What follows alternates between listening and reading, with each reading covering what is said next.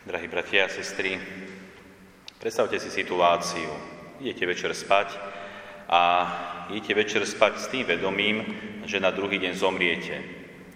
A teraz je jedno, že či to bude smrť nejaká násilná alebo smrť nejaká pokojná. Jednoducho ide tu o ten fakt, že zomrieme. Čo by ste robili, keby ste zaspávali s vedomím, že na druhý deň musím umrieť? Človek možno nad čeličím rozmýšľal, možno čo by chcel zmeniť, napraviť, možno urobiť, ale už keď je večer, už toho veľa asi neurobíme, veľa toho asi nezmeníme. Ale asi by sa ťažko zaspávalo. Možno by človek ani nezaspal a dlho by bdel, pretože naozaj ten fakt, že človek zomrie, že na druhý deň už možno nebudem žiť, tak prináša rôzne myšlienky. Možno myšlienky, aké to bude, alebo jednoducho, čo sa stane. A tieto myšlienky by možno zapratali mysel natoľko, že človek by len ťažko mohol zaspať. Začínam touto myšlienkou kvôli tomu, že v dnešnom prvom čítaní sme počúvali zo skutkov apoštolov o apoštolovi Petrovi. Počuli sme o tom, že bol vo väzení. Počuli sme o tom, že na druhý deň mal byť hodený divej zveri, aby v aréne zomrel. A počuli sme o tom, ako tento apoštol Peter v tomto väzení pokojne spal. Jednoducho nebál sa. Pokojne spal a čakal na to, čo príde. Nebol ani rozrušený, nebol ustráchaný, jednoducho pokojne spal medzi strážami, ako sme to počuli v dnešnom prvom čítaní. No to, čo bolo pre neho možno takým pozbudením alebo takou silou, bolo to, ako sme počuli, že celá církev sa bez prestania modlila k Bohu za Neho. Celá církev sa modlila k nemu, za, za Neho, vlastne Bohu. Možno aj preto bol apoštol Peter taký pokojný. Taktiež sme počúvali v druhom čítaní o apoštolovi Pavlovi, ktorý taktiež vyjadruje, že sa nebojí umrieť, alebo inými slovami je pripravený už mám pripravený veniec spravodlivosti, ktorý mi v onen deň dá pán, spravodlivý sudca.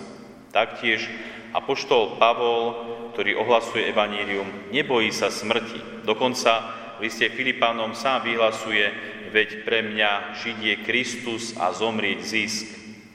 Možno sa aj tak môžeme zamyslieť nad tým, čo im takú obrovskú silu týmto apoštolom dáva, že nemajú strach.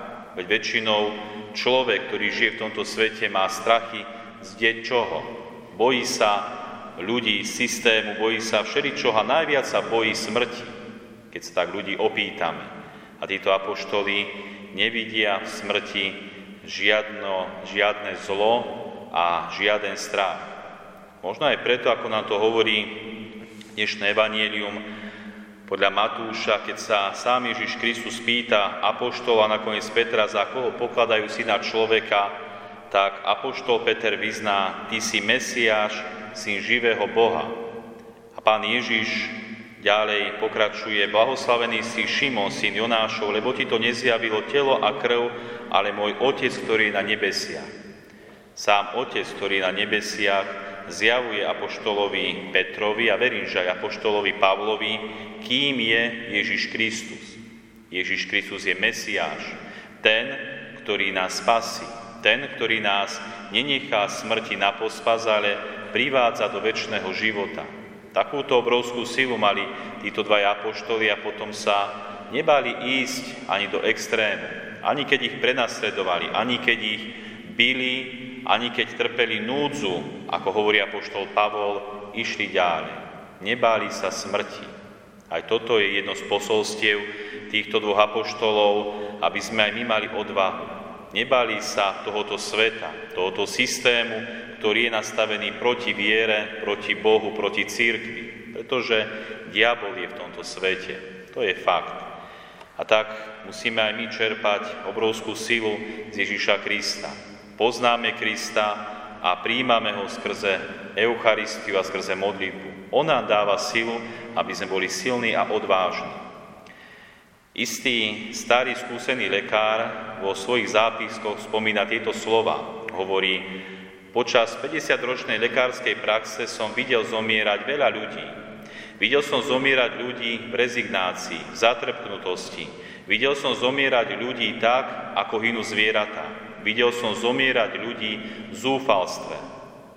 Zo všetkých ľudí, ktorých som videl zomierať, najspokojnejšie, najvyrovnanejšie zomierali kresťania katolíci, ktorí boli zaopatrení sviatosťami.